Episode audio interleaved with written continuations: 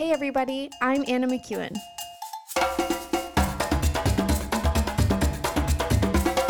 And now for Bob Switzer with the epic narrative.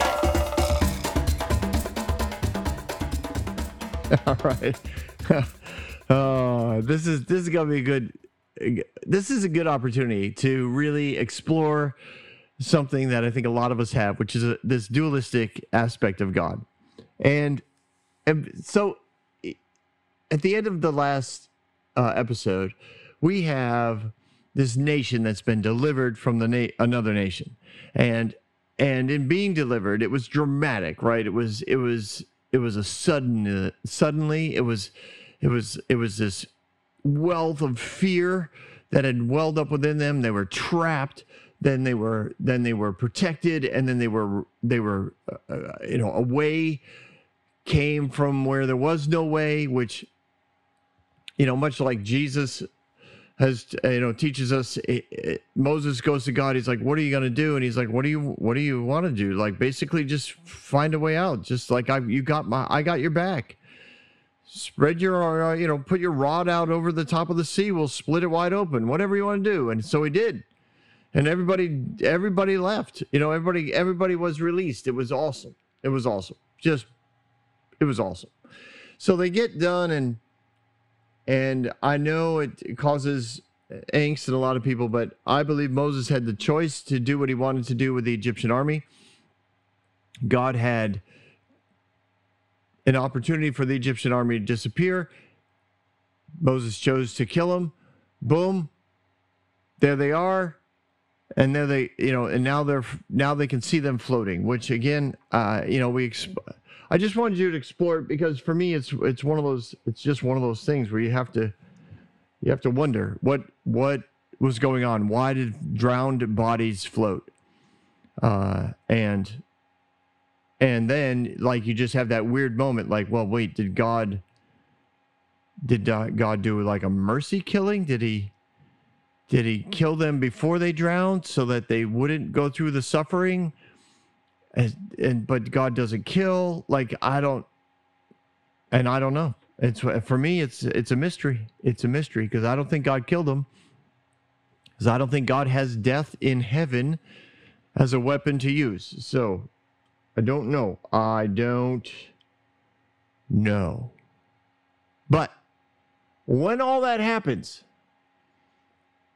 there's great celebration on this on the other side of the seashore. There's you know, tens of thousands, hundreds of thousands of celebrating people. They are cheering, they are drinking. I have no idea what, but they're drinking, they're eating, they're high fiving, they're hugging, they're celebrating, they're the tambourines are out. Somebody got out a you know a drum. They started a rhythm, and basically, uh, they came up with you know Moses comes up with a with a rap song or a, a psalm, I should say, a psalm of victory and it is a pretty awesome psalm. I, I, think that many pastors have used it as a way to encourage people that victory comes from God and that the enemies of God will be defeated. And and yes, that's absolutely true. But I don't think it's because God's out there killing them. I think it's because that's the natural result of of you reap what you sow. And if you sow, I'm sorry, if you reap with the the father of lies and death, you're going to end up with lies and death. So, the dualistic, you know, mind of the Hebrews is seen, and and and I think they're a lot like us, but it's seen uh, in in the words to the song. They see God as both good and bad, as both killer and life giver as both master to keep happy and uh you know um what, what's the other side of master keep happy? Oh and you know master who could get mad who could get angry. I got in the middle of that sentence and couldn't get out of it. Bob sit down at your desk and keep an eye on me. Stop all this whatever it is you do in there and help me out leave me in the middle of a sentence without somewhere to go. I'm, I'm doing a podcast here. I, I can't be seen as uh, somebody who didn't know what he was saying, to say. That's right. Yes, I know. A Michael Scott moment, right? Sometimes I just start saying words. I don't know what I'm really saying. Yeah, classic. That was it. The Office was a funny show. All right. At least I thought so. Yeah, uh, you know, uh, uh, if you keep God happy, right, then you are loved. If you keep Him real happy, then you are blessed. If you keep Him super happy, He'll kill your enemies. That's kind of the way that people approach God, right? We'll get into that a little bit more. Uh, you know, any form of unhappiness, and you have no idea what he could do, which is the classic tyranny of a dictator and a, a man. You just don't know. The master could decide to show you mercy, and even though he's not happy with you, well, you can still eat and drink and have a warm uh, house to live in. But he may also decide that you deserve to die, or somewhere in between. You know, you may end up with a cold, or a really bad infection on a hangnail, or cancer. It, you know, just don't make me unhappy. Because if I tell you what I'm going to do, then you may calculate what you know just how unhappy you can make me before things will get so bad that you don't want to make me unhappy anymore. But you know, being the good God that I am, I may be good to you through several years of you being really bad. And then I'll crush you like a grape because I can't I can't let you know what I'm going to do. Cuz I'm a good dictator and master. it's crazy. Or yeah, or he could. Thank you, Bob. Or he could uh, let your enemies come in and wipe you out, and just take out your whole nation. So if your nation is maybe you're doing fine, but then your nation is doing something else, and and the leaders of your nation lead you down a different path. Well, then I may bring in the enemies and they're going to wipe out all your wealth and your family and, you know, bring you into slavery. Uh, and you might not have done anything wrong. So it's, you know, uh, too bad for you. It's just the way I operate. And that's the way a lot of people look at it. A lot of people look at it that way. It's it's just so we treat God just the same. It's a slave mentality. And we we praise him like crazy when our enemies uh, are destroyed or or even people we disagree with. If bad things happen to them it's like oh that's great. Or maybe they lose their their livelihood. It's like oh well that's fine. Well that's they deserve that. Right they didn't agree with me when it came to my eschatology or they didn't agree with my political beliefs or they didn't agree with my my uh belief uh, my whatever. Like literally, my brain just exploded with illustrations. That's where the stuttering came from. It just just exploded. There's so many illustrations. I, you can scroll a Facebook feed and you can see lots of opportunities for people to disagree and lots of where lots of places places where they do. And what's what's crazy to me, so many times uh people post things that are shall we say a little controversial and I scroll their their feed and you know, I don't agree with what they posted, but I scroll their feed and everybody's agreeing with them and I think, "Wow, they have no diversity of friends." None. And that happens uh, for a lot of people. Liberal, conservatives, independents, every every form of denomination sometimes you know that you you post stuff or you present stuff in such a way that you ultimately just surround yourself with people who agree with you and you literally have no critical thought after that because everything you say is good point brother. Good job. Yeah. Oh i agree. I agree. And you think yeah the world agrees with me because i'm awesome rather than maybe i should do a little bit more research. Maybe this guy does have a point. Maybe maybe there's more than one way to accomplish the end goal. And without that critical thought, you just end up droning over and over and over again the same plot points. And then when people do actually disagree with you, you know, live and in person, or have a point that you actually should consider, you just panic and call them names. Well, you're just an idiot. You're just a conspiracy theorist. You just don't believe science. You just don't believe the Bible. I'm not talking to you. And you walk away. You, you can't open your brain up a little bit. You can't evaluate yourself and where you were coming from a little bit to maybe say that there might be another another stream of information that should at least be considered if not if not uh, long term um, uh, implemented now i i don't i don't uh, sorry side note i just realized that i was i was recording with the heater on it's very cold where we are. And so I had a little space heater going on in in the bedroom where I do the recording and that may have been in the background for the last 10 minutes and 38 seconds. So uh, to my producer Brian, I'm sorry about that and I will try to make note of it so that you don't go crazy when you're listening to it and EQing everything going, "What is that noise? What is that noise?" It's a space heater. I shut it off. I shut off. I'm sure I won't get that cold over the next half hour. So we should be fine. If that little noise was in the background of your earpods and you were thinking something's wrong, it was wrong, but I fixed it. Bob, once again, this goes to you. You were distracted doing whatever it is you do in that little office of yours, and you should have been like, Bob, the heater's on. So we'll blame that on the other Bob, the one that lives in my head.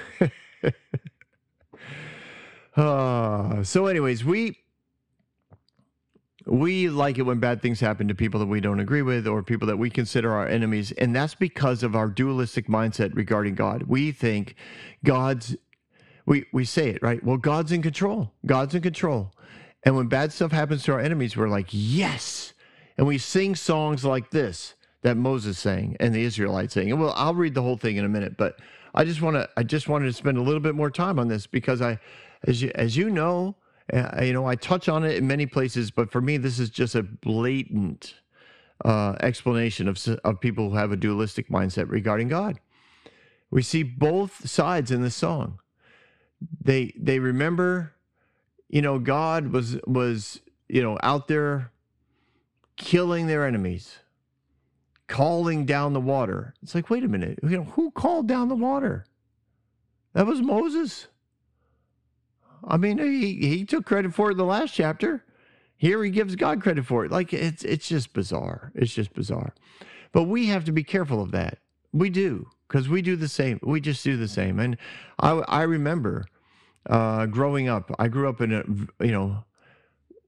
Mm, do I tell people? I grew up in a for me a very very conservative theology. Protestant ultra conservative theology.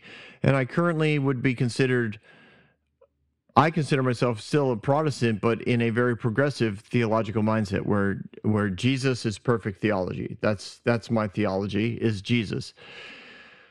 So people who knew me back in the day would probably call me a heretic in in many things because we do not agree anymore uh, on so many things that not only I was taught but stuff I preached because I was taught through, uh, yeah, through high school in a very conservative approach to the Bible, uh, literal. I was I was a literalist when it came to the Bible, and and man, I could I I I studied uh, in high school apologetics. Uh, that was my like elective course. I loved it, defending the faith, and I could do it, but I look back and so much of it was uh, had this dualistic mindset. It was it was God is both good and evil. And whenever he does whatever he does is evil, it only looks evil to you and I because we're sinners. And we we we won't figure out we won't have true perspective till we get to heaven. Even though Christ saved us, even though the old man is dead, even though we have the mind of Christ, even though we have the righteousness of God, even though all that's quote true, we spiritualize it all. We put it all up in heaven and we say, well, we'll get all that when we get there. Right now, we're just sinners saved by grace. And as you know, if you listen to season uh, season two, all I keep trying to all, constantly go to, we are saved back to the beginning. We're saved back to our original purpose, our original design. not back to where we sinned. That's not God doesn't save us to chapter 3. He saves us all the way back to chapter 1. So, I don't believe God's dualistic. I don't. But let's get around to uh, let's read this this chapter pretty much. All right, uh, because I do think there are some amazing words of encouragement in it, and um, yeah, I think that, I think we should sing it. So then Moses and the Israelites sang the song to the Lord. I will sing to the Lord, for He is highly exalted, both horse and driver. He has hurled into the sea. Here we go. Oh, the Lord is the Lord is my strength and my defense. He has become my salvation. He is my God. I will praise him. My father, my father's God, and I will exalt him. The Lord is a warrior. The Lord is his name. Pharaoh's chariots and his armies he has hurled into the sea. The best of Pharaoh's officers are drowned in the Red Sea or Reed, Sea, which is, again, we talked about last episode, but, anyways, the deep waters have covered them. They sank to the depths like a stone, which is tough to do if you're in the Reed Sea and not in the deep sea, but let's move on. Your right hand, Lord, it was majestic in power. Your right hand, Lord, shattered the enemy. In the greatness of your majesty, you threw down those who opposed you. You unleashed your burning anger. It consumed them like stubble. By the blast of your nostrils, the water piled up. The surge of waters stood up like a wall. Deep waters congealed at the heart of the sea. The enemy boasted, I will pursue, I will overtake, I will divide the spoils, I will gorge myself on them, I will draw my sword, and my hand will destroy them but you blew with your breath and the sea covered them. They sank like lead of mighty in mighty waters. You among the gods is who among the gods is like you lord? Who is like you majestic in holiness awesome in glory working in wonders? You stretched out your hand and the earth swallows up your enemies. In your unfailing love, you will lead the people you have redeemed. In your strength, you will guide them to your holy dwelling. The nations will hear and tremble in anguish, will grip the people of Philistia. The chiefs of Edom will be terrified. The leaders of Moab will be seized and trembling. The people of Canaan will melt away. Terror and dread will fall on them by the power of your arm. They will be as still as stone until your people pass by, Lord, until your people you brought pass by. You will bring them in and plant them in the mountains of your inheritance, the place the Lord you made for your dwelling, the sanctuary, Lord, your hands established. The Lord reigns forever and ever. When Pharaoh's horses, chariots, and horsemen went into the sea, the Lord brought the waters of the sea back over them, but the Israelites walked through the sea on dry ground. Then Miriam, the prophet, Aaron's sister took a timbrel in her hand, and all the women followed her with timbrels dancing, and they sang, Sing to the Lord, for he is highly exalted, both horse, horse and driver he has hurled into the sea. Woo! Doggy, that's a that's a top 10 hit right there. And it has been, really. At some level, people have sung this song for thousands of years because they see something bad happened to someone they don't agree with and they they just assume God is on their side and and anybody that God's for who can be against? For he will crush the enemy. He will cover them with the waters of the deep. Everybody dies when God's against you. I mean that's that's that's a it's it's a fascinating thought to think that so many believe in a God that has that much darkness in him. Because if darkness comes from God, then there is darkness in God. And and you you can't have that. God God describes himself as all good. And for those who got it wrong, he sent his son to earth so that you could see exactly what his character was like and there was no darkness in Jesus. There was no dualistic Jesus. There were no stories of Jesus growing up, you know, those those story the you know those years that we don't know about. Those there's no stories of him, you know, running off killing people. And then oh, then God calls him to ministry and now everything's good. For the last 3 years he did everything right. No. Eh, the the the the stories are all consistent that he was good all the time. Cuz that's the nature of God and he was the perfect image of God on earth. And he said, You have that same image, image in you. But, but because we have a dualistic mindset of God, we also have this dualistic mindset of us, and we say, I, I am also evil. I am also in a you know in a tight spot. I am also in a place where I sin all the time. And we find evidence for that, right, in our own lives. We look and we say, well, I thought bad thoughts, I did bad things, I lied, I cheated, I stole. Clearly I have character flaws. Clearly I have I have, you know, sin in my very nature. Clearly I'm not the image of God on earth. So therefore, I'm both.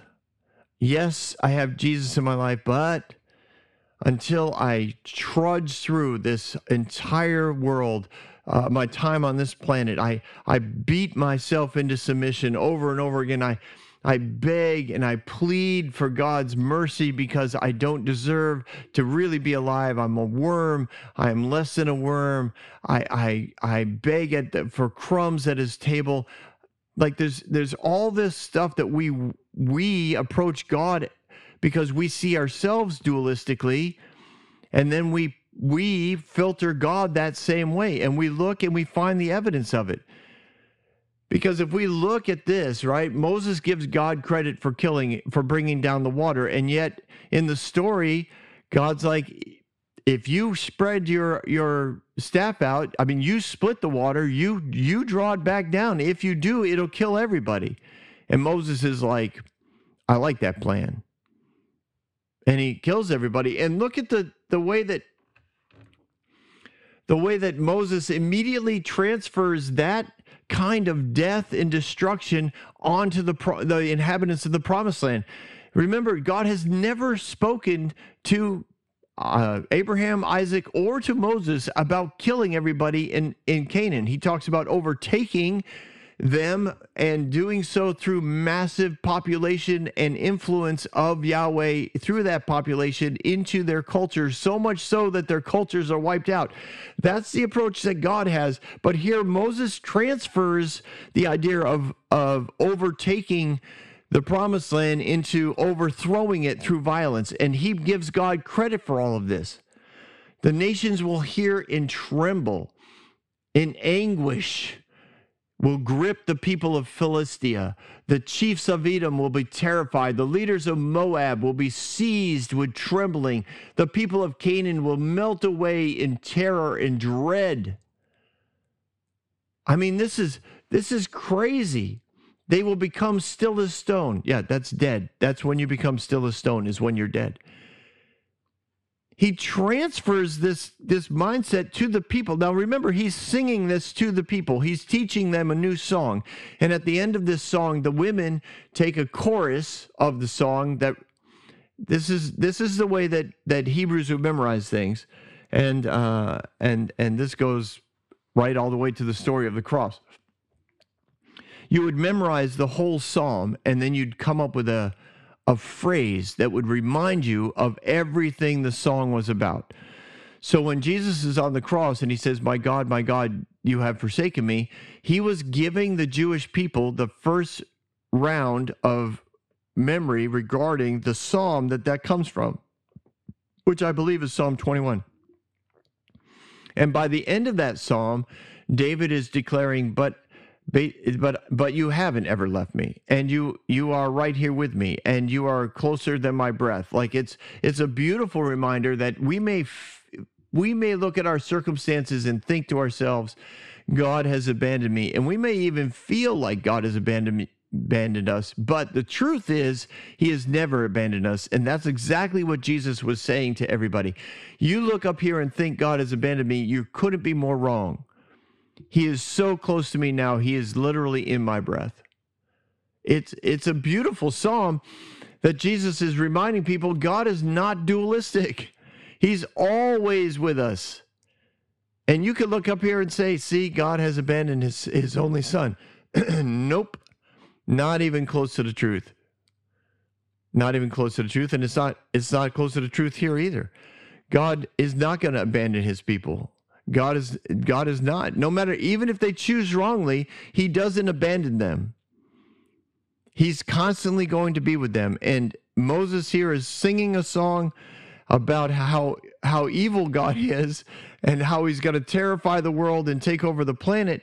And and it's like, well, uh, mm, maybe you weren't listening, or maybe maybe you're seeing evidence and you're filtering that evidence through a through a faulty vision and understanding of who God is. You're you're filtering that evidence in a in a way that makes God looks like something he's not. So when you when Moses and the people are looking at what just happened, they see a God who destroyed the Egyptians because they he loved Israelites more. The Israelites had suffered and needed to be paid back uh, reparations, and this was how they were paid back. God killed their enemies, wiped out the men, women, and children, wiped out the army, and, and in essence, wiped out the nation because he loves the Israelites more than he loves the Egyptians. And that's not who God is. But that is the way we present him, and that's exactly the way that Moses presented him. He he talks about God's, you know, description of power and goodness and then he just has these terrible ideas about God's power and character. In verse 16 of this of this thing, it says, uh, right, terror and, and dread will fall on them. I just finished that part about Canaan will melt away. By the power of your arm, they will be still as sown until your people pass by, Lord, until the people you bought pass by. Now, some it's some you can translate that word bought as created, but it's it carries that nuance carries that nuance that this is something like we you own us. You you created us. We are we are your creation. We are lesser than you and we are controlled by you. We are owned by you. Uh, you you are, you know, uh, the the reason for our life comes from you. They see themselves as being purchased by God through the deliverance from the Egyptians. They were delivered out of slavery, they were delivered from the army, and therefore they now are owned by God. That's that's where their mindset's coming from. We just our new master is so powerful that he that he killed off our old master. And that's the kind of expectation that they have on God. They they set the expectation that God will kill off any and all who are living who oppose them. And from their perspective, everyone and anyone living in the promised land is now an enemy who God is going to crush. And they immediately believe. Well, maybe it took three, four, ten minutes they just start to process okay, if God's going to crush them all, we get to be a part of that. We get to crush them all.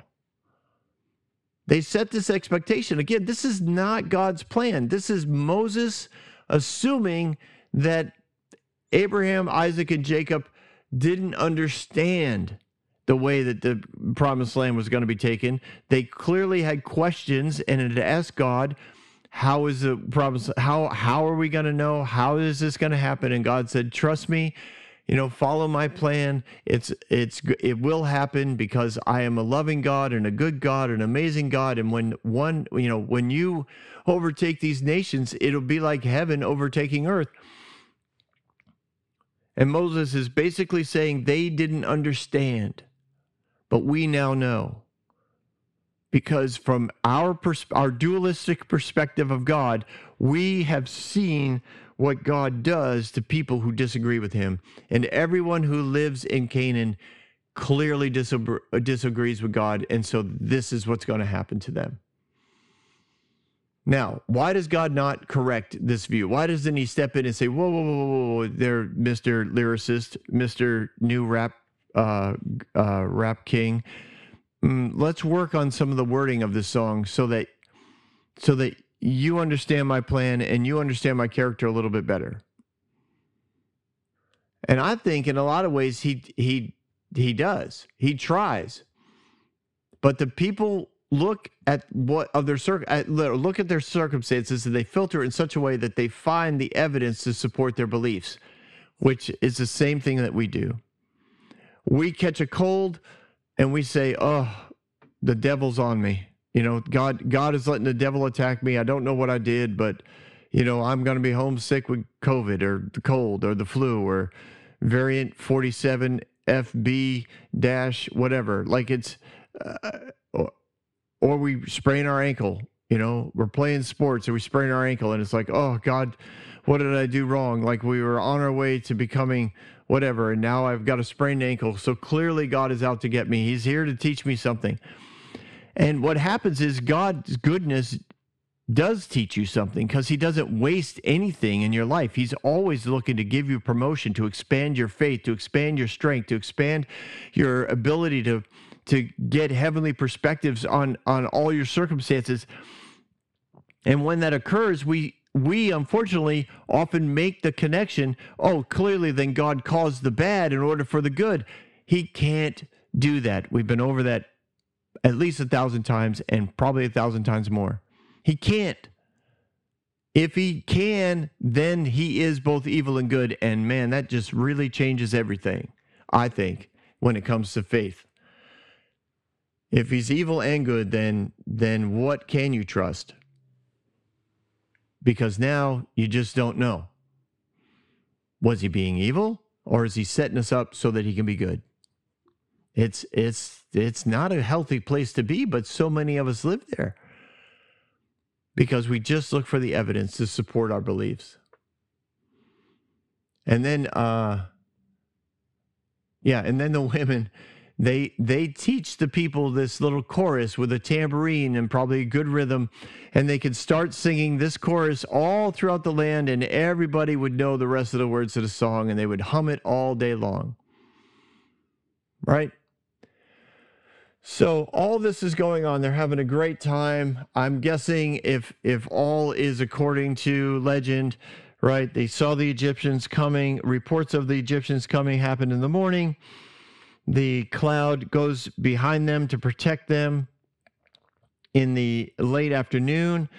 Sun sets, the wind blows, the sea parts.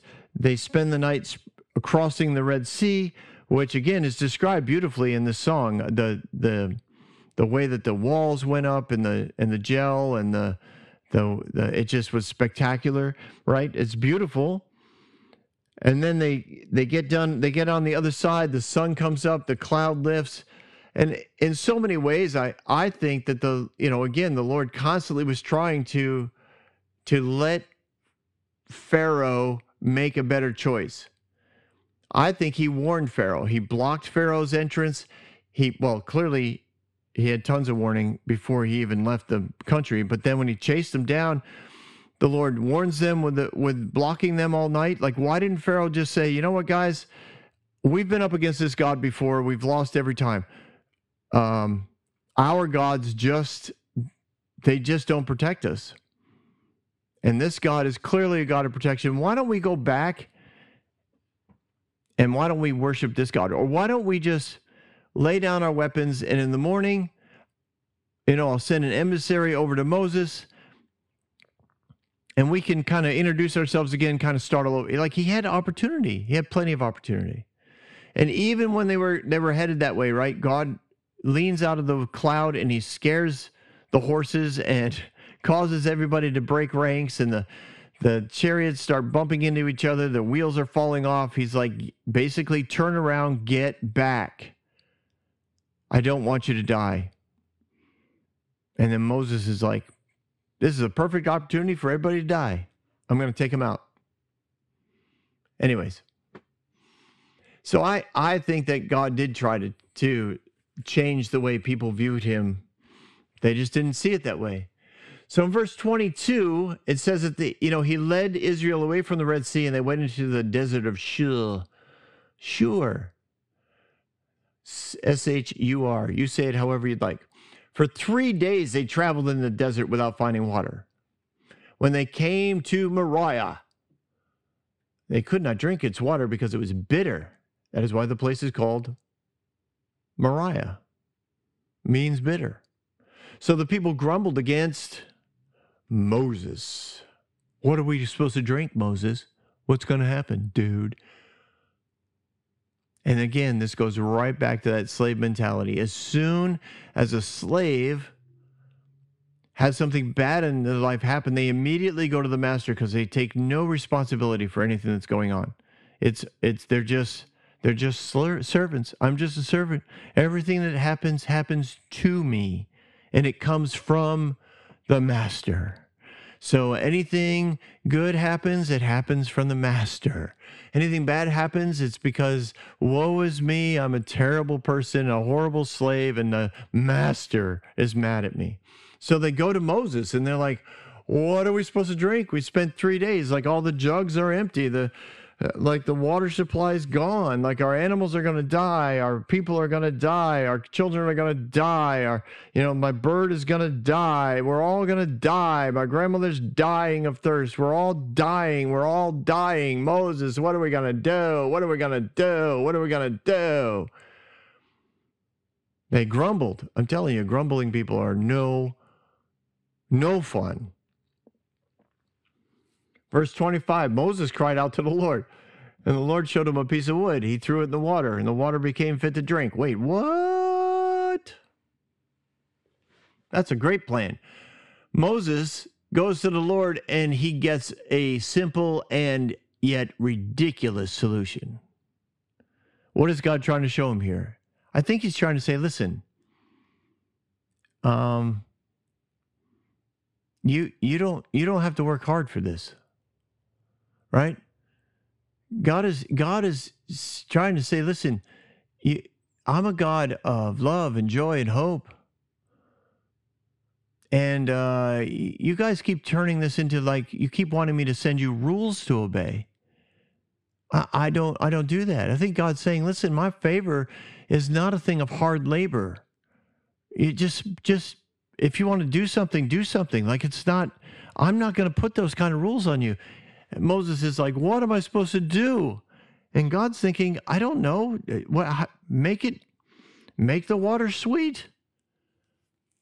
I don't think we have any clue sometimes the kind of power and authority God's given us. I mean, uh, uh, I mean, think about all the things that Moses has seen happen when he's stretched out his rod over something or thrown his rod down or or hit the ground. I mean, there's so much power that Moses has and he still doesn't quite get it. He doesn't like he doesn't I, I he's still fighting. He's still fighting his past and his training regarding gods and leadership.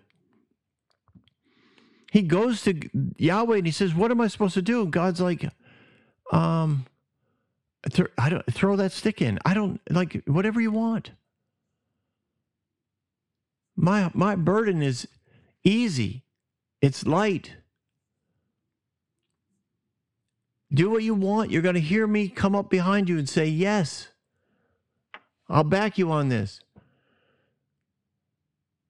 So so he throws a stick in and then and then the water becomes sweet. Like the people should be like they this is what they should have wrote a song about. This is what they should be praising the God about. This is where the women should have a tambourine and everybody should be dancing.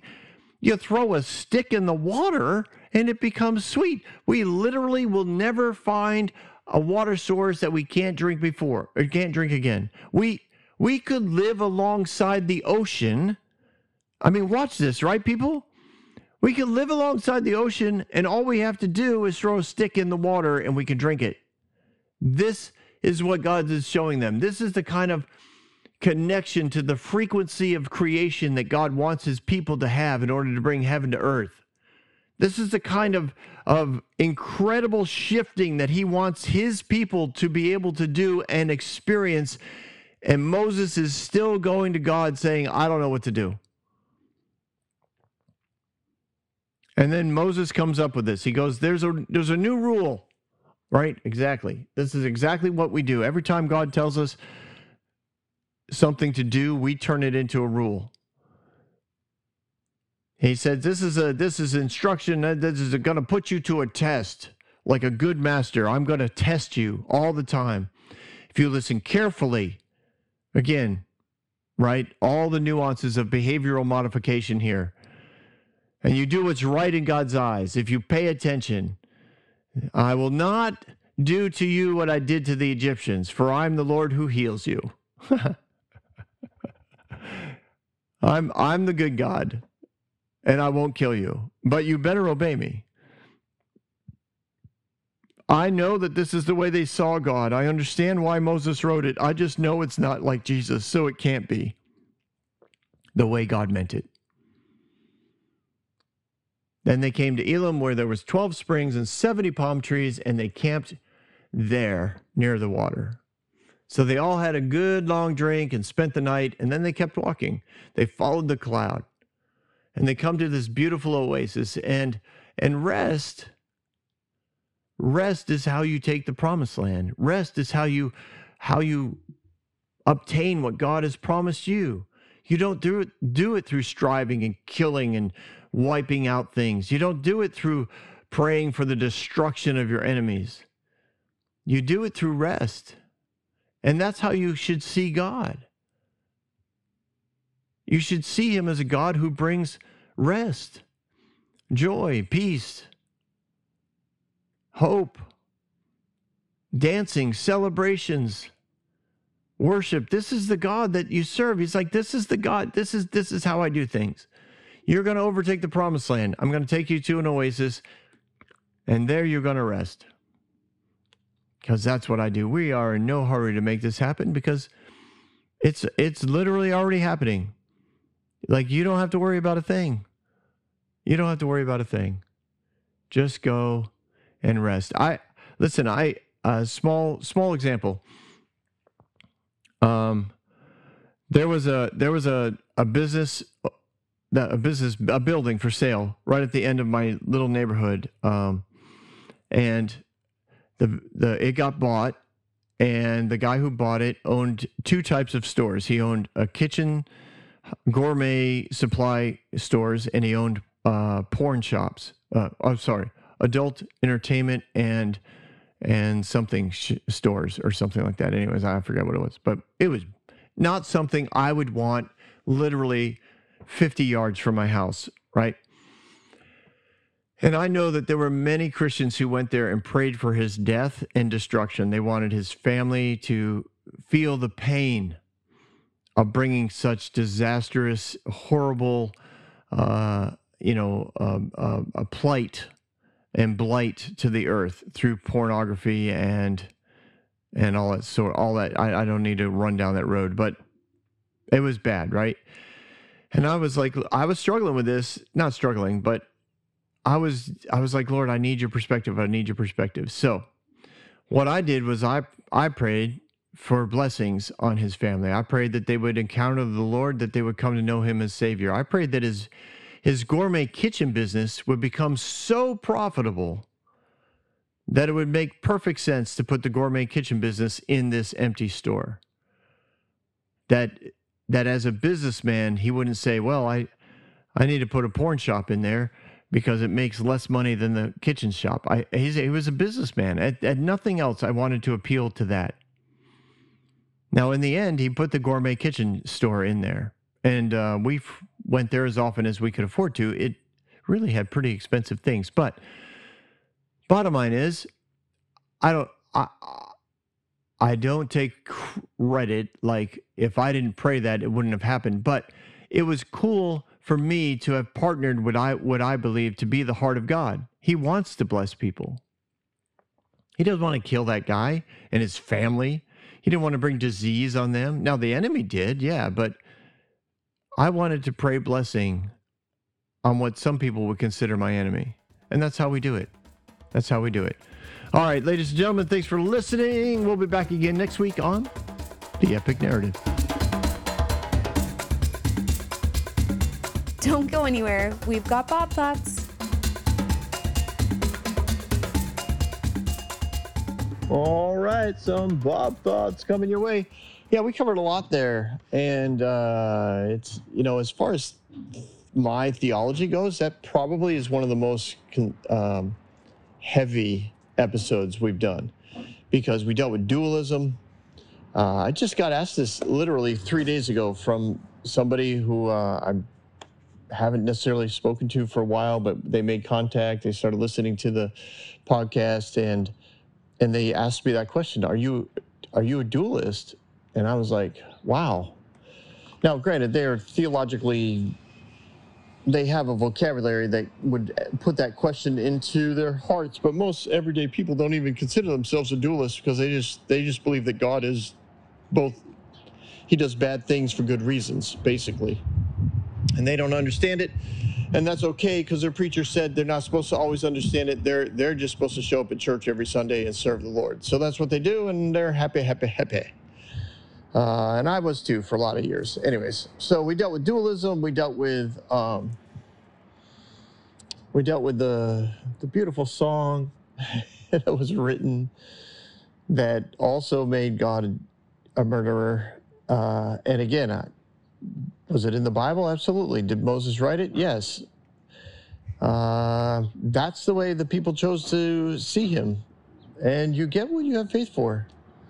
So that's the way the people saw him. You you you know, you buy a red car, you're to see more red cars. If you make God a murderer, you're to see him killing people all over the place. So crazy but true. And then and then, you know, we end with the water story. And I I love the water story. I really do. I I just think we you know that whole stick situation like we just make life so much more complicated than we need to because we just think we think the way that people have told us to think which is that we are worms we are unworthy we are we are uh, slaves that just need to beg the master to to not kill us but the reality is we are sons of god and we have such authority and power that we can step into and really rock this world all of creation cries out for the sons of God to to behave like what they are. We we've got to we've got to keep stretching ourselves. I know it's scary. You can do you can do it. I believe in you because I know who your dad is. So step out, get crazy. Uh, what other thoughts do I have? Oh, um, you guys are awesome. Thanks for your love and support. If you want to financially support, uh, there's links available both here in the description of, of the episodes, as well as our website uh, and um, my Facebook page and my Instagram page, I think. Hey, and if you uh, if you do TikTok, uh, give me a follow on TikTok. Um, a lot of the thoughts I have on theology, I try and do in 60 seconds on TikTok, and at least make people think. So. Yeah, give me a follow. Let's uh, let's let's push the algorithms. I'm not. I really. I don't care if the if the Chinese people are are reading all of them or listening to them all. I, I kind of hope they they are. I think it'll be funny. Uh, I think they'll have a good time. yeah. I also. I'm also not worried if that that they know everything about me. They've known. People have been tracking our phones. You know, since since they were invented long before they were invented, they knew how to do it. They've been watching us, listening to us. And, you, and uh, Bob, are you a conspiracy theorist? Uh, no, but I do not just believe what I'm told. I read and I research. You guys know that about me. I read, I research, and I uh, I try to stay independent. I actually don't think I've I've I know for sure I have not watched any mainstream media, any, for at least 10 years. It's been longer than that, I think. I actually did a fast. I was into it, like wicked into it, uh, back in my Connecticut days. And I did a 30 day fast of no media. And when I, I just worshiped, anytime I wanted to watch the news, watch this, watch sports, like anything, I would just listen to worship. And man, it, it revolutionized It, it was all it was revolutionary, and I never went back to the news. I did go back to sports, which is also getting annoying, and uh, the way that they're pushing everything. But currently, I can ignore it still. But yeah, yeah, I haven't listened to them in forever. I do read extensively, and I do listen to to. You don't need to know all this, anyways. I encourage you. Um, think and behave like a child of God not a slave of a master. All right, you guys are awesome. Have a great day, and I'll see you next week on the Epic Narrative.